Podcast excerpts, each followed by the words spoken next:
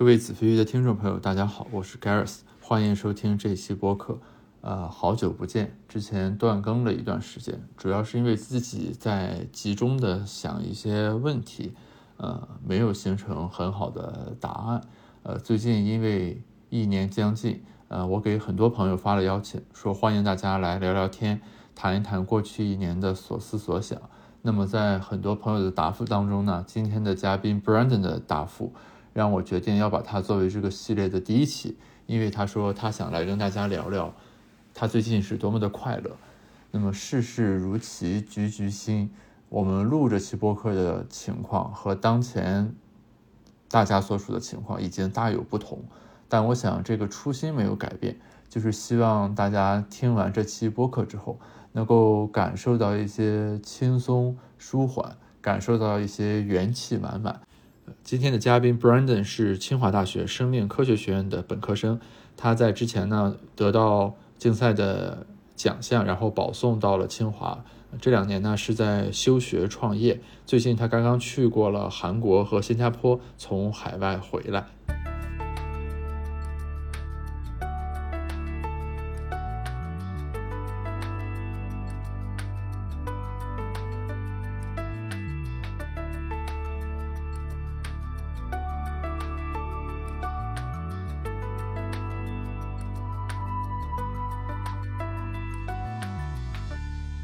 从你最近去干了啥开始聊起吧。好的，我最近干的事儿就是去新加坡和韩国各待了十天。那你出去这一趟有啥感受？我出去这一趟的感受是，就大不是所有人都像中国的人一样活着。就外面的学生也好，他们的家庭也好，他们可能对于大学的教育或者是自己日常的这种生活方式会有一些不一样的观念。具体来说，就比如在韩国，同学们休学也是一个比较普遍的事情。甚至我还有一个韩国的朋友，他是先在烤肉店打了两年工，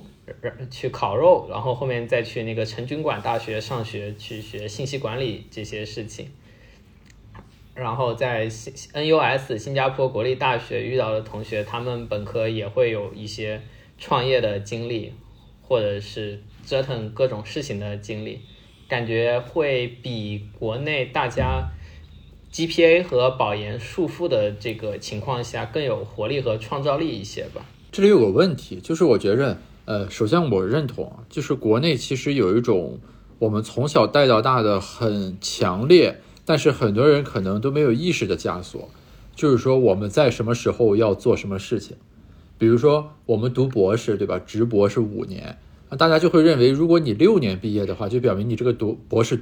就表明你这个博士读的不好，对吧？就如期毕业是好的，提前毕业是更好的。如果延毕了就是不好的，就搞得很多人压力特别大，说我这个博士一定要，呃，如期毕业。你比如说经济学在国外，那很多人读六年甚至七年，没有人认为你这个有什么问题，你只要毕了业，对吧？在你认为合适的时间就可以。但这里。之所以在中国存在这个问题，是有一点是因为我们社会很多地方它有那个门槛和限制。你比如说，对做科研制的人而言，呃，你去申请教职、申请博后的时候，它就会有一个三十五岁的门槛。还有比如说，我们申请课题基金的时候，有一种项目叫什么青年项目，也是有这个门槛。那我不知道，就是在你所去到的这些国家，大家不面临这种按照年龄划定的一些线的这种反向的倒逼和约束吗？还是说他们没有无所谓，没有什么年龄限制。我我其实都没有去了解这些国家是否有这样的年龄限制。像比如说在韩国，大家高考考个三年甚至四年都是很正常的事，甚至很多人高中读了三年后，第一次高考就是为了试一下。大家很多人一开始就做好了复读的准备。我觉得这在中国目前好像还没有成为一个很普遍的事情，大家对年龄上还是多少有点担忧。然后这也跟我为选择休学的时候，其实是跟这一整套体系就说再见了，因为我自己很早就进了实验室，就也知道学术界的这些年龄上的限制和规矩。然后本来我是有机会，就一一路都比较好的，尽可能早的进入进入学术界，尽可能早的找个好导师，然后去读个 PhD 毕业。但后面选择了休学以后，我就知道我再也不用在乎这些东西了，我不用说我。什么尽可能在博一就把自己的第一篇文章发出来，解决这个博士毕业的问题。就我觉得很多对自己未来有明确规划的同学，他们这一块是想得很清楚的。但我就觉得，自从我选择了休学开始，我就不用管各种各样的年龄限制，我也不用去考虑我是否能够进入体制内。就体制内往往也会有一个年龄限制嘛，就你可能最好的是。在某一个节点达到某一个级别，你才有机会上去。就我跟这一整套有限制的东西都说了再见。但有一个问题，就是说，即便抛开学术和公务员这两个对于年龄有一些明确限制的赛道之外，好像国内很多人做其他的事情也是处于一个唯快不破的状态，不管是创业的，还是做什么媒体的，就各种这个方面。确实，比如说在创业就有一个很神奇的东西，叫这个 thirty under thirty，三十岁以下三十位，就我不是很理解这个东西存在的意义，然后我自己应该也对这种事情不是特别感兴趣，并且按我的了解，就是最后拿到一线机构那些钱的，真正做出了一些改变某些事或者做的特别成功的创业者。似乎那些机构也不会看他们到底有没有上这个榜单，大家更关注的似乎还是事情，所以我也不知道到底是谁在关注这些榜单，谁在关注年龄。啊，我听说很多投资人反向投，就是上了那个榜的就不投了，所以那个榜单被当做反向榜单。天哪，我好像一下子得罪了我好几位上过榜的朋友。当然那位了，就呃，我比较好奇，那你你就不会感到着急是吗？因为我最后想的就是，我还是要给这个世界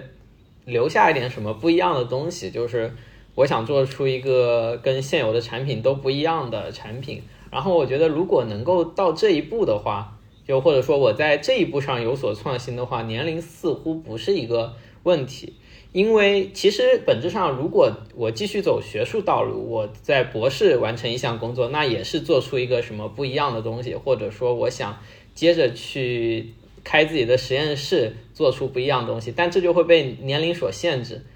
但我选择这条，反正只要能有投资人给我钱，能有人愿意跟着我一起干，然后忽悠身边会写代码的同学跟我一起写代码，把我的想法变成现实，就好像没有各种条条框框来限制我。对，所以我的感觉就是，如果我最后想要的东西是一个新的不一样的东西的话。我觉得我有这个就够了，我不需要担心其他的限制，因为我可以从很本质的角度来说，我就是身边有几个朋友能做这个事儿，我们一起把这个事儿做了。就所谓的年龄，甚至所谓的这个钱，它好像都不会成为特别大的限制，它只是会一个加速的燃料。那那我既然有最终的这个目标的话，那我是。二十二岁的时候把这个做出来，还是我不停的失败，一直到三十二岁的时候再把这个做出来，好像都没有什么关系。但这里面有个潜在问题是，你以什么速度去做它，可能决定了它能否成功。你比如说，我印象很深的是，就是原来易道用车的周航，呃，他搞那个失败学教育的时候曾经讲过，就是说他认为易道败就败在不够快，没有用饱和打击的方式参与当时网约车的战场。啊，他认为当时的那种优惠是不可持续的，所以易到不肯陷入到那个网约车的降价补贴当中，最后就使得原来是处于先发位置的易到，最后是被迫卖给了乐视，而且引出来了后来一大堆的这个纠纷。我的意思就是说，在实现这个东西的过程中，快与慢本身跟这个最终的这个结果好像是勾结在一起的，这也是很多人。那么在意这个速度，或者会为了速度感到焦虑的原因，我我觉得这其实是一个战术层面的问题，就是。嗯，如果大家不是一个经典的那种 copycat，就是别人已经做了一个什么，然后市场的机会出现，然后我要迅速的去分析这个市场，它最后大概率是一个寡头独占或者几个人三分天下，那我要提前最好成为这个赛道的一号选手或者二号选手，我才能活下来。我感觉就是像您刚举的这个例子，尤其是在中国过去移动互联网这个阶段，经常大家是从这个逻辑来分析的。那如如果你我我的目标最终是做一个全新的东西的话，那似乎这个战战术层面的事儿可能得确实等我到了做增长或者做竞争或者去做防守这个时候才会用到，但它对于我本身最终去做出这种新东西的这个欲望是没有影响的。这个事情可以是长期的，就因为最终我和我的团队的欲望是做出一些不一样的东西，而不是说我们的欲望是在某一个市场的某一个赛道里成为第一，然后通过这个成为第一被并购或者上市去赚钱。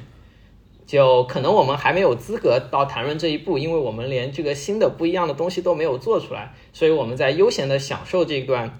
创造的时光。那这个创造的时光，它不是说我们可以无所事事的在那儿。就我们还是得不停的做小东西，但最后我的感觉是，看了硅谷那么多创业，就尤其是做出有新意的产品的创业公司，他们的小东西似乎都是在一片混乱中涌现出来的。它不是说着急或者是催进度就有用，就它得保持的一个不断的做出新东西，不断的与自己的用户交互的这个过程，最终会涌现出一个新东西。它不太可预测，然后着急也没用，给再多的钱也没用。呃，这里有两个问题啊。第一个，你刚才说你和你的团队，那你怎么保证你的团队跟你在追求新东西这一点上是对齐的呢？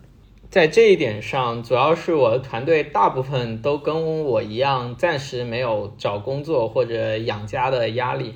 大家都是说我这辈子可能可以不用工作了，但我还非常非常年轻，我才二十岁出头，所以我们想做一点事情，或者我们觉得现在很多事情非常的烂，我们想用一个更好的方式来解决它。哦，那这自动回答了我原先想问的第二个问题，就是大家怎么养活自己的问题。就养养活自己，我非常一方面是我自己之前确实是感觉。赚一些辛苦的钱没有那么难，就保障自己一个基本的生活。然后我没有在大城市买房的这个欲望。然后我发现把这两个东西一一踢掉，我我就能够特别轻松的保持一个长期养活自己的状态。然后尤其是我现在所在的这个地方，他会每个月给我五千块钱生活费。如果没有收入的话，我非常感谢。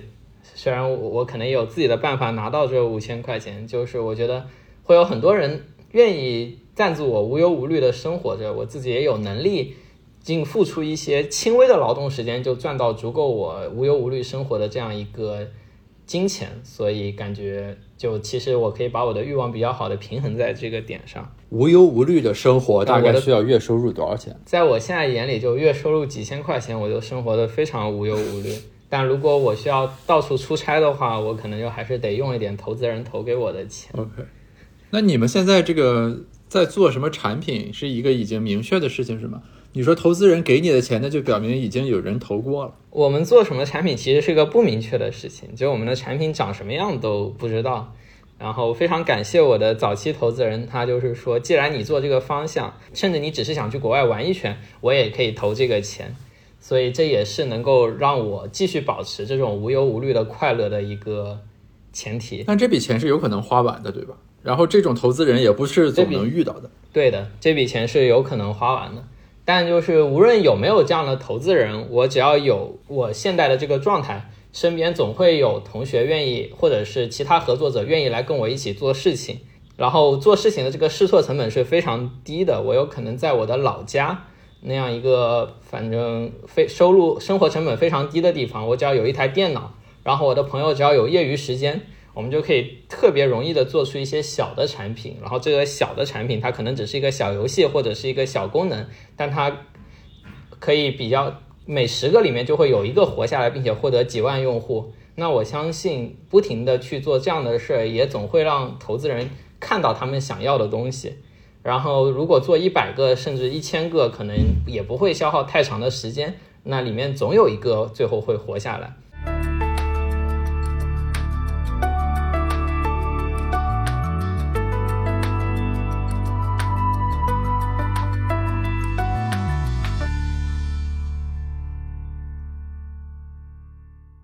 这个在你休学之前，这种所谓就是做很多小事情去试错，其中总有能成的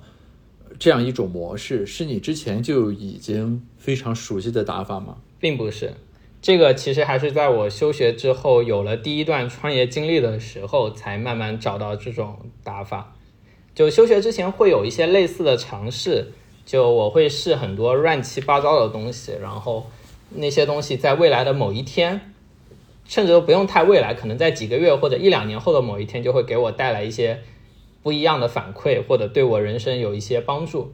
就比如我可能很随意的写了一篇关于某个观点的一个文章，然后这个领域的专家就会，也不是专家吧，就是在这个领域工作的人就会联系上我，然后我就有幸得到了和这个领域连接的机会，或者是我去本来参加了一个我本来都不想参加的比赛，让我得到了我进第一份 VC 就风险投资去实习的机会，所以我感觉广泛的这个尝试似乎也没有什么问题。但那个时候还没有说我要做出来小东西，让这个小东西存在在这个世界上的意识，是在我第一次创业的时候做出了一些小游戏，然后他们可能有十几万个人或者几万个人玩，然后我的小游戏就感感受感受到，只要把东西做出来，就总会有人来的。这是第一步，但你其实还有一个假设，就是说这个小东西做的足够多的话，其中就会有小东西长成大东西。这一步完全是我的假设，就是我自己看了一堆关于硅谷创业的书，后面发现创业者早期的这个判断和那个投资人早期的判断基本都不太靠谱，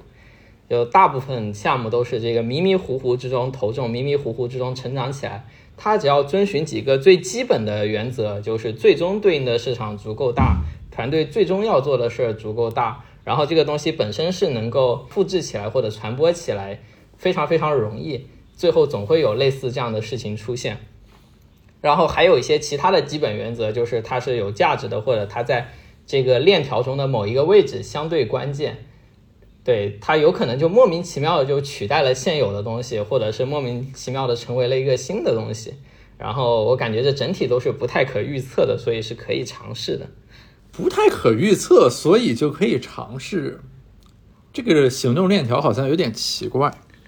就你其实等于是说你否认了这里面的那种具象的规律性。是的，那这个不就陷入一种未知态了吗？是的。然后你认为这个样就是可以尝试的？是的。因为这种未知，它最后的回报往往会超乎想象吧。那这里其实你有一个底层假设，是你是最终的赢家。嗯，对我有一个假设，是我要做一个赔率足够足够高的事情，但我不用在乎胜率，因为我目前按我这个当前的能力。胜率比较高的事情，最后的回报我都不太看得上，也不是不太看得上，就都没有很好的符合我对于未来的需求。呃，能讲解一下赔率和胜率的区别吗？胜率就可能是说我好好工作，好好实习，好好读书，好好磨练自己的专业技能，有这个八成的把握找到一份年薪六十万的工作。我觉得这个八成的把握在我眼里就是胜率，然后赔率就是我。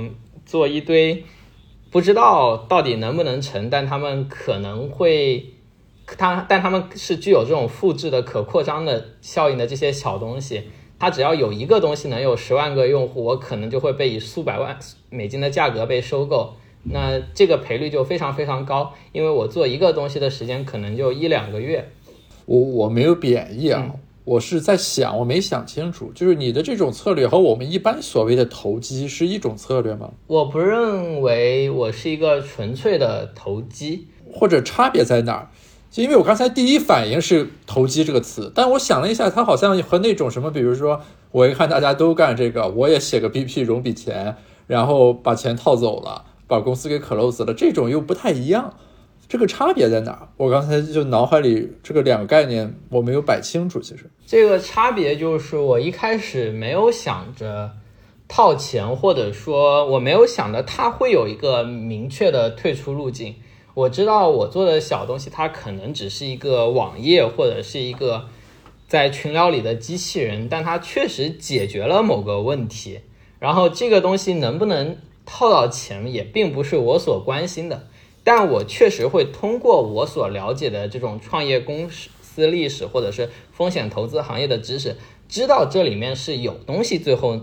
因为特别小，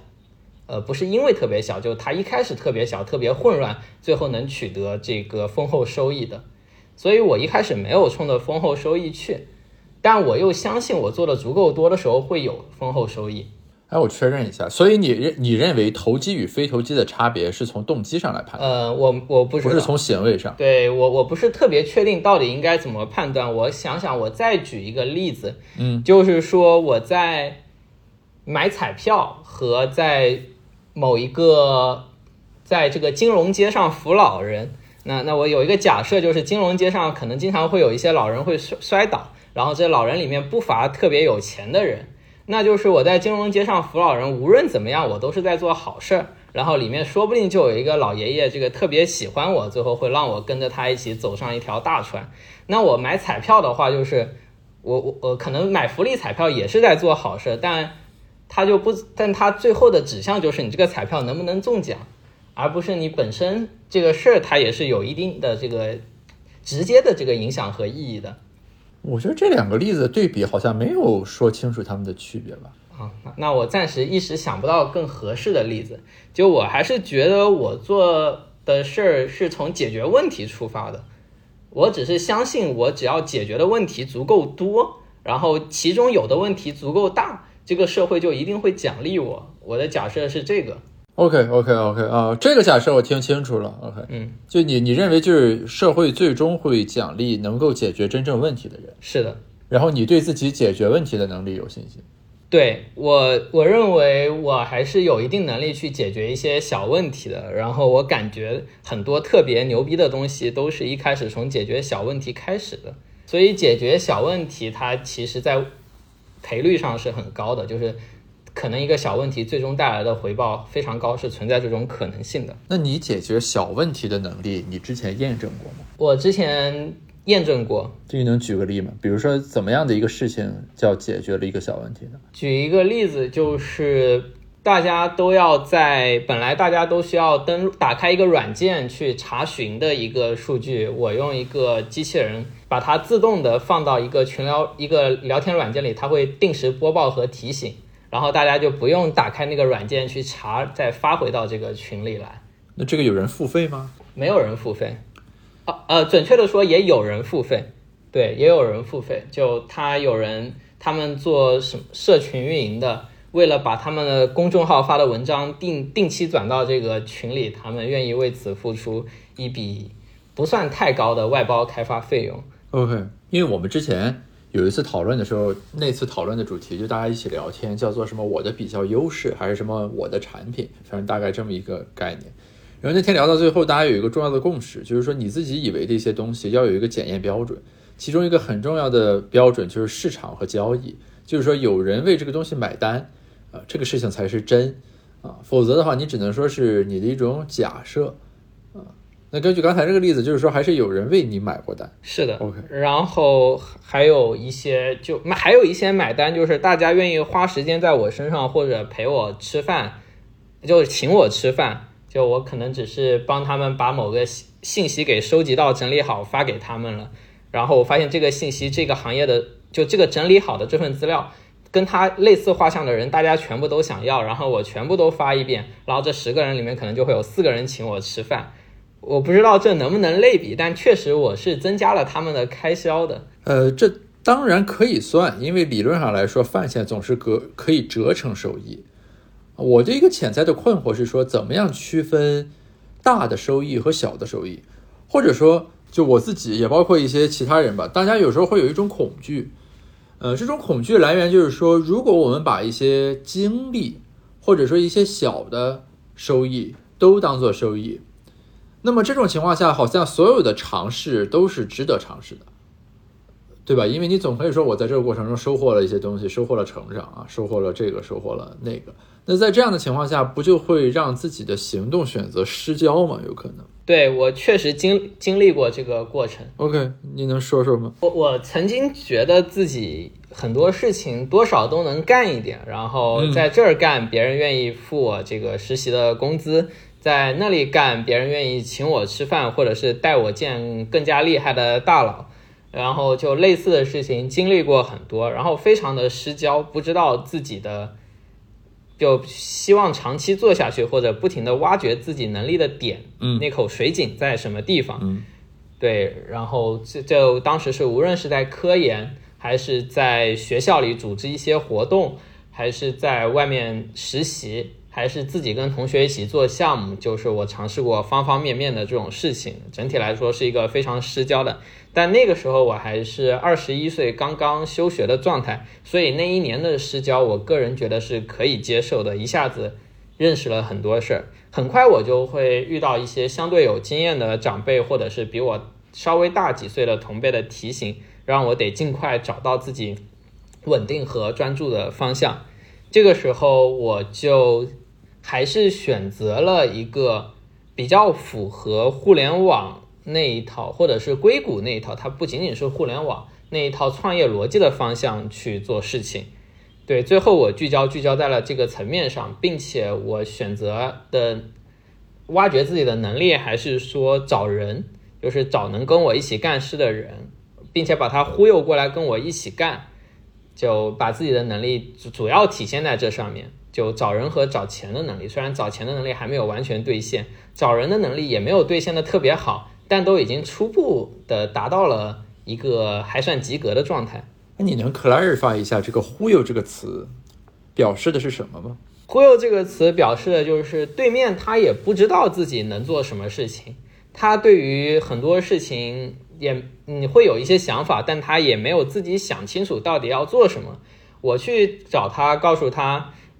有一件事特别好，反正你现在也闲的没事儿。或者说你现在每天下班以后也闲得没事儿，那不如一起来做一做这个，然后我们一起聊一聊。似乎按你的价值观和逻辑，这个事儿也确实挺好。那你闲着都闲着，不如把你的这个时间和精力贡献出来，说不定还会有回报。这就是我的忽悠。那你忽悠人的前提是要先选人，对吧？是的。那在你看来，什么人值得被忽悠呢？在我眼里，是他本身是有创造力，能直接有动手能力做出东西的。就他是否有什么学历或者是什么，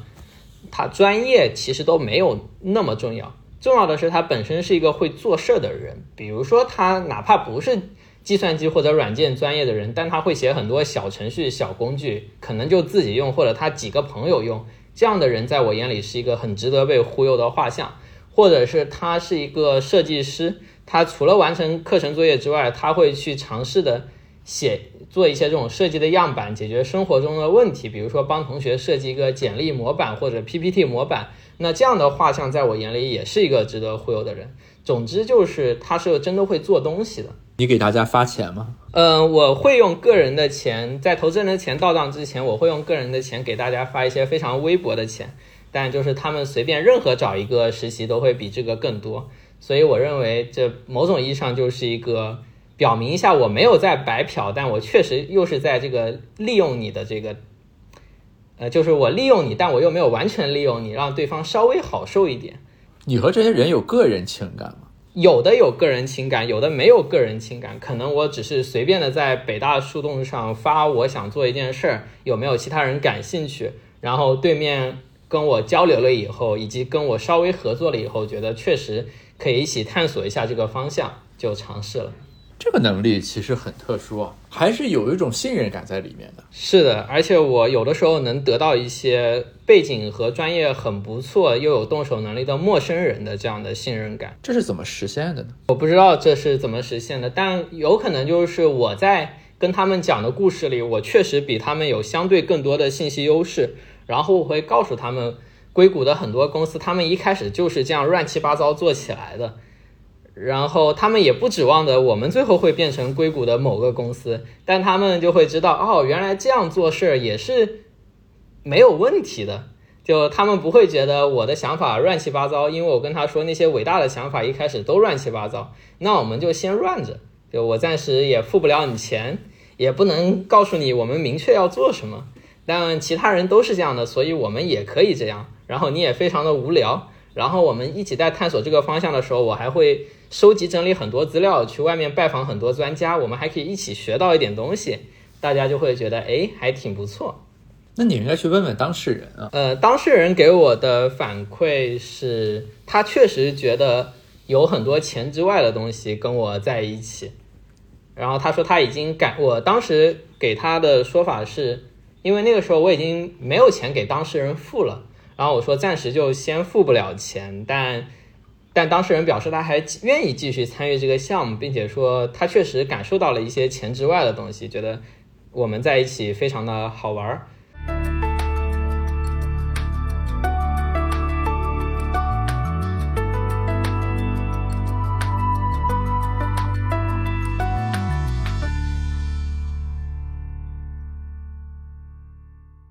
你是什么时候休学的？我大概去年四月份左右就没有怎么在学校了，但真正意义上是六月份休的学。我先说说我为什么问这个问题啊，是因为我刚才聊在在跟你聊的过程中，我感受到了，就是这好像是疫情以来很久没有进行过如此元气满满的对话了。但事实上，刚刚说的那个能力，在我休学之前就有，就我经常会忽悠着我的同学跟我一起去做某件事。然后那些事儿可能下场都最后没有特别好，但大家还愿意跟着我一起做第二次。我跟我的舍友自己去在宿舍里做了很多，买电路板去做了很多小小东西，比如说在宿舍里做了一些超声波洗眼镜的，或者用干冰做了一些小玩具，最后也没有什么用，还白花了几百块钱，但大家都觉得很好玩，并且有这样的事儿还是愿意又掏钱又花时间跟我一起去做。我当时都没有什么意识，我就觉得总得做一点什么。哎，那你在清华没有感觉自己和大家不太一样吗？我在清华最早进去的时候就跟大家都不太一样，因为我进入清华的时候比同一届的其他同学都早。当时是我自己写邮件给实验室里的老师，然后问我能不能提前来清华到他的实验室里工作，那个导师就同意了我来。所以我是在高高三没有读就进了清华，并且也没有进所谓的预科班，就自己在实验室里，然后到各个教室听课，并且通过当年学竞赛认识的学长学姐去认认识很多大学生活的样子。然后在清华读的第一个学期是预科班，跟大家的本科生活也不太一样。哪怕我的数学和物理非常差，挂了科，我这个成绩我还能不记载在我的成绩单上，我还有这个选择。对，就整体来说，我一开始的这种选择和自由的空间就更大，让我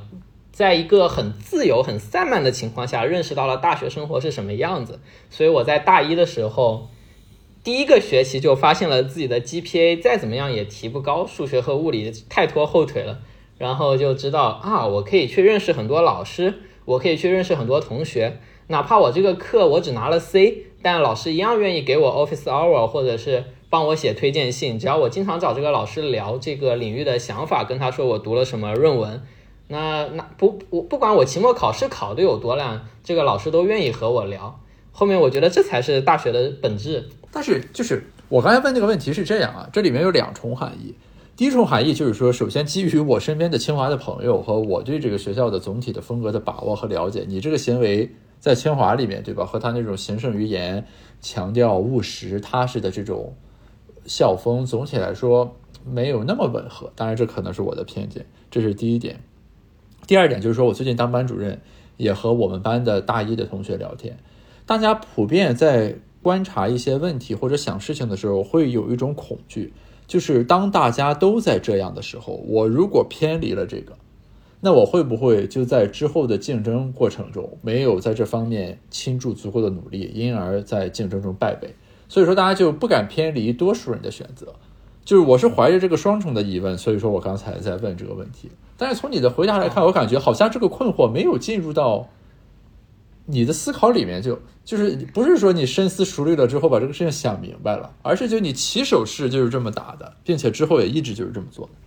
因为我的起手式往往都是从我个人需求或者是某一个最终的目标出发。因为像我当时没有参加正没有正经参加中考，是因为我不想写寒假作业。然后我听说那个高中的考试考了被提前录取，那不仅没有寒假作业，还没有中考。虽然我的出发点是没有寒假作业，然后我在高中选择学习竞赛，是因为我不想上课。我觉得高中在班上上课非常无聊。然后似乎我只要不上，我只要去参加竞赛，我就有可能直接保送清华，就不用上课，也不用高考。那我就去试一试。在大学里，我会发现大家可能到了大三、大四都会进实验室，那我为什么不能高三就联系一个导师直接进实验室？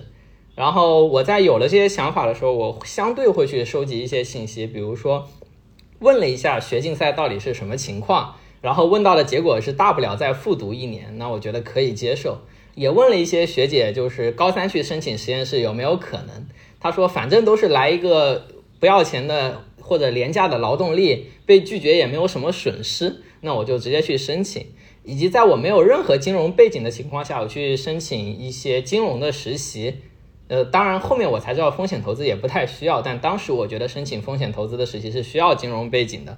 但我觉得反正试一试，对面要了我还挺好的。所以我觉得一开始就可以绕过大家去担忧的，比如说你可能得先去一个咨询的实习，再去一个投行的实习，最后再到一个买方的实习，或者说你得先学完专业课再进实验室约老师。我觉得这些事儿都可以直接绕过。我想要啥我就直接去要啥，要到了就要到了，要不到也没啥损失。你这种思维应该会有更早的来源吧？我目前觉得一个比较深刻的可以早的来源还是在初中，可能小时候就会有更早的。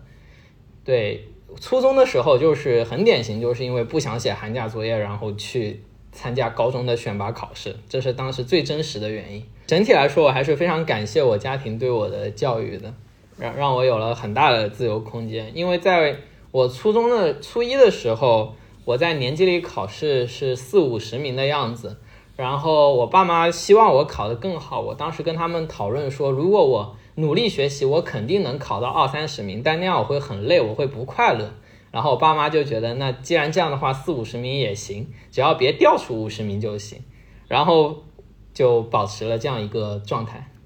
哎，你是哪年的？就是正式入学的本科？我是二零一八年正式入学的本科。OK，啊，我想问个问题啊。就是因为你，你等于你是经历过疫情前的大学生活的，是的。然后因为你的所处的这种状态和你休学的时点，所以这个疫情其实对你的所谓大学生活的冲击应该没有那么大，对吧？因为就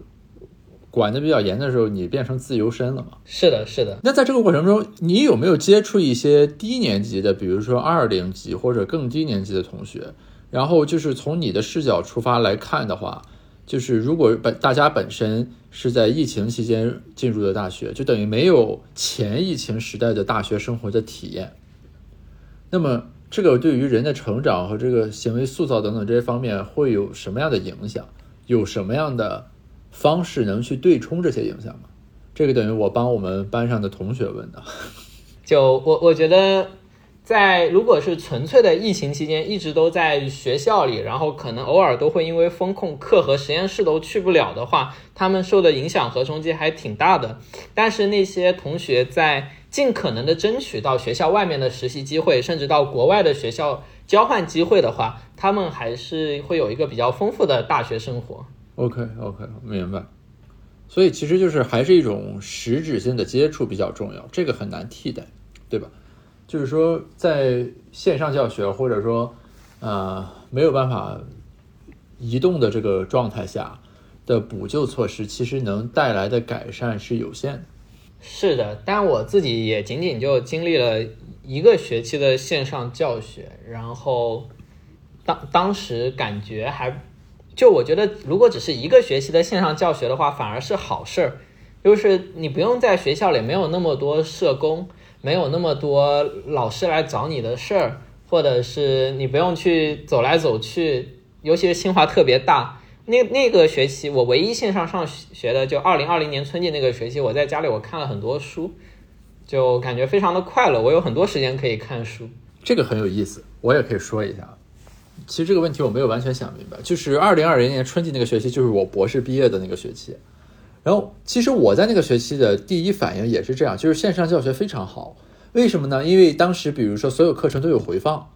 啊，那有的早上的课你起不来，其实没有关系，你可以去听那个回放，而且回放的时候你可以调倍速。比如说本来这个课是三个小时的，那实际讲的时候就是三个小时，你可以什么一点二五甚至一点五倍速去听，如果那个课本身不是那么难的话，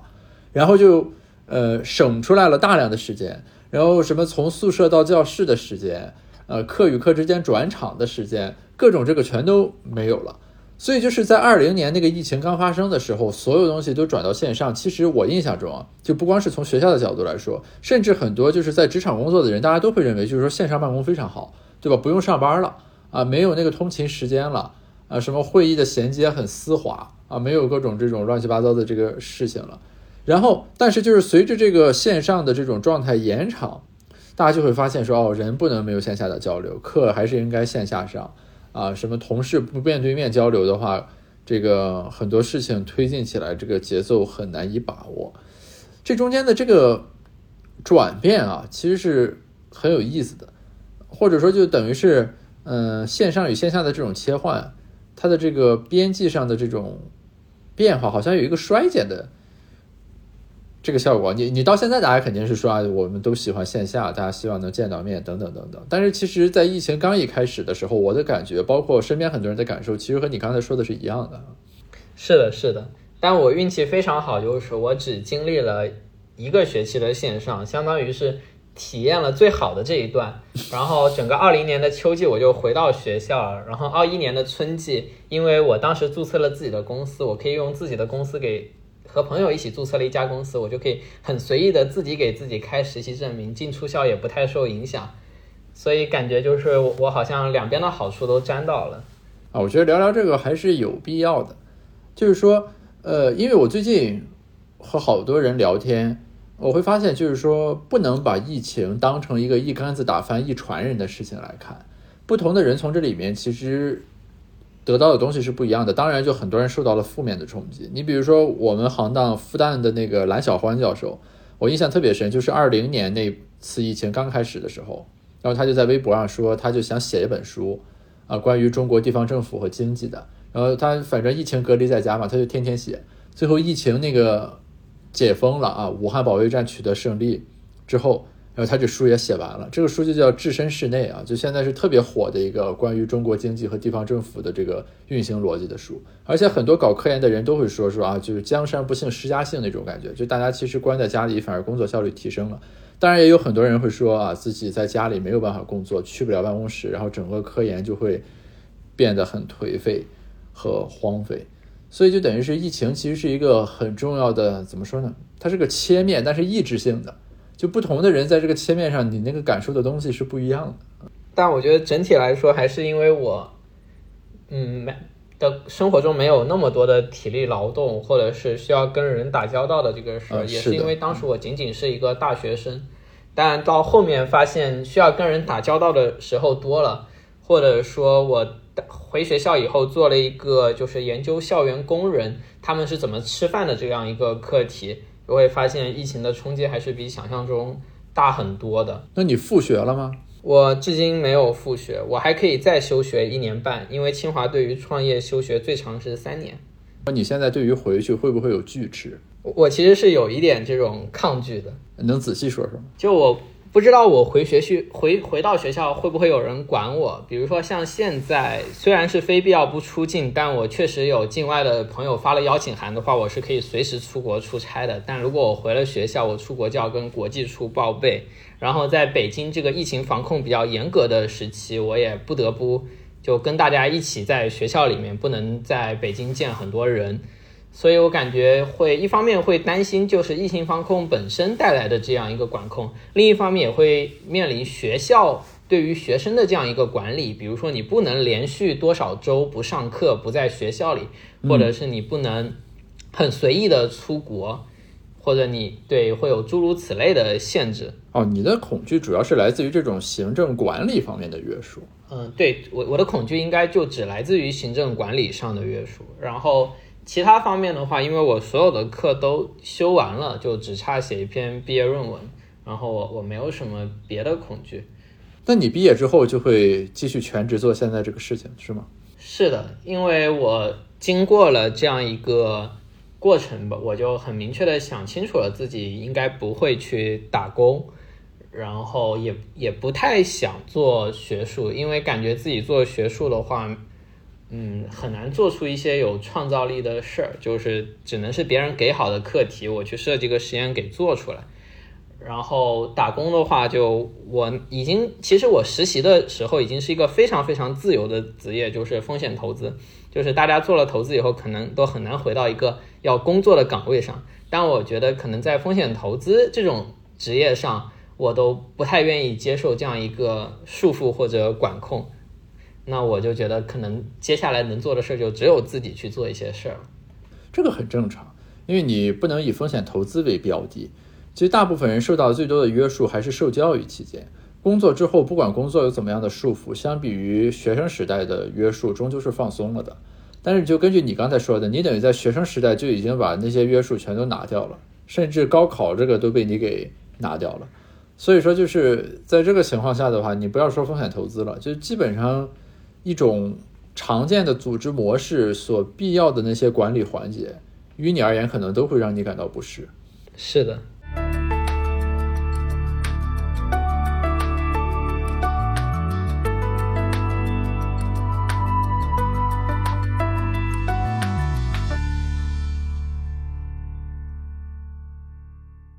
哎，我我最后我问一句啊，你当时保送的时候没有考虑来北大吗？呃，因为是这样的，就是我明明进了江西省的省队，然后北大他没有通过我的夏令营还是秋令营的资格，我非常非常的生气。然后虽然我当时排名比较靠前，是可以选原培，然后选什么方向的，但因为北大曾经拒绝了我一次，然后在。最终选学校的时候，施一公老师又在现场，我还跟他交流了几句。他跟我说，二十一世纪是生命科学的世纪，并且科学家以后的待遇会越来越好。那我就果断选择了清华大学生命学院。以上这段话汇集了太多的槽点，一定要保留下来。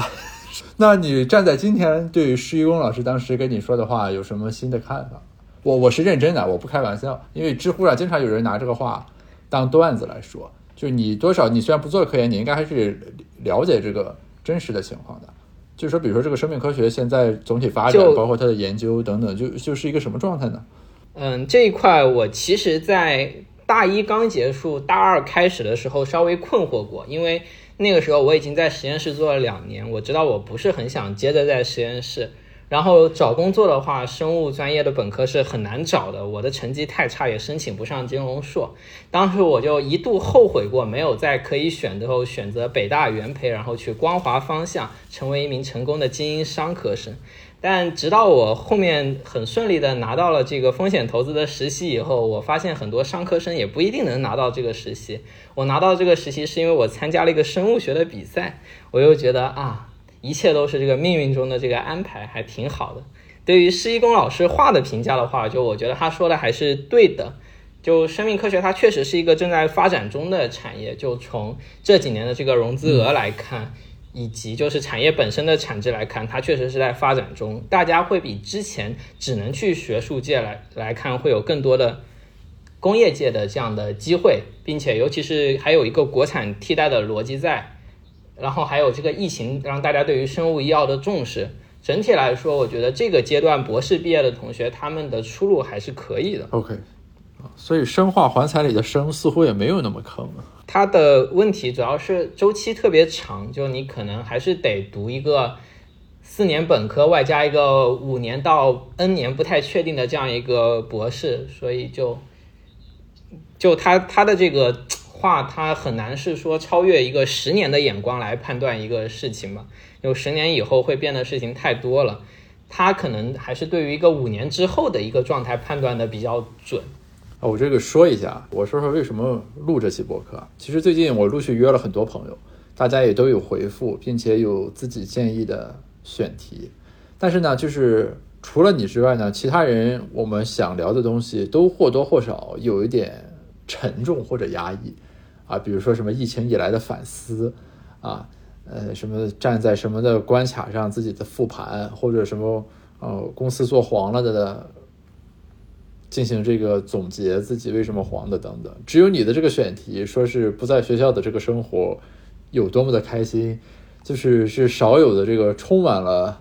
呃明亮色彩的选题啊。所以我说这个就是我这播客停更了一个月左右吧，我说复更的时候要先上这一期。我觉得就是这个还是很重要，就是说大家要处在一种昂扬的往前走的